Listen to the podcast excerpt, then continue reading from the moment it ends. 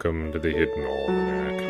I'm Reverend Mord. Today is February 12th, 2016. It was on this day, in the year of withering, that every animal in the Echo Harbor Zoo fell into a deep sleep, lasting nearly six days. They could not be roused by any method, but appeared to take no harm from their slumber. Even those species with metabolic rates that required eating every few minutes, such as hummingbirds and shrews, were untroubled. At the end of their sleep, they woke thirsty, but otherwise unharmed. It was odd, reported one prominent citizen. They seemed to be dreaming. It's hard to tell with some of them, but the big predators kept moving their paws as if they were chasing something. Even the little ones seemed to be running after something, and none of them were hungry afterwards, even after sleeping that whole time. Some of them didn't eat for days. Oh, at a guess, they were after somebody, said another prominent citizen. Got the poor devil, too, I imagine. I don't envy whoever it was. You get killed by a dream tiger, sure, it happens, but nobody deserves to be run down by the critters in the petting zoo. Bad way to go. It really makes you think, she added. I mean, think about why we even have a petting zoo in Echo Harbor. That's just asking for trouble, isn't it? The incident has not been repeated. It is the feast day of gargoyles.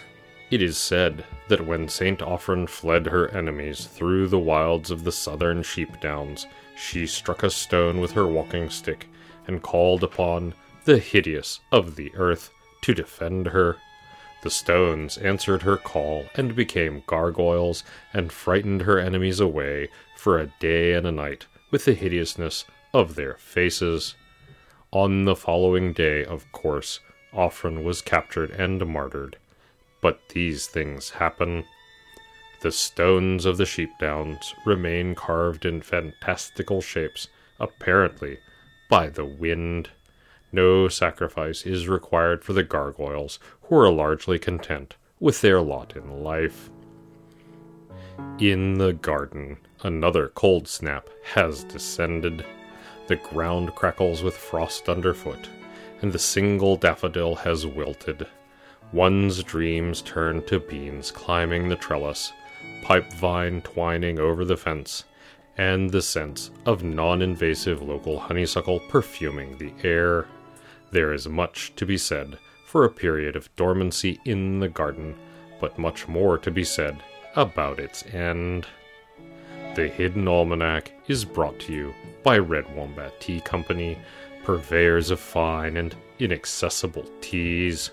Red Wombat. We dig tea. Also brought to you by the Ancient Order of Linguists, holding their Adopt a Word event this weekend. Come out and find an adorable, useful word that is no longer in common parlance.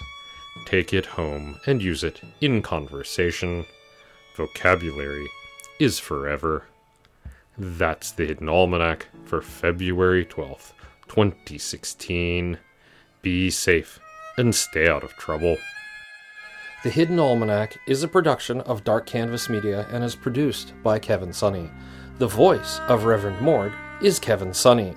And the voice of Pastor Drum is Ursula Vernon. Our intro music is Moon Valley, and our exit music is Red in Black, both by Kosta T. You can find more by Kosta T at the Free Music Archives. All other content is copyright 2013 2016 Ursula Vernon.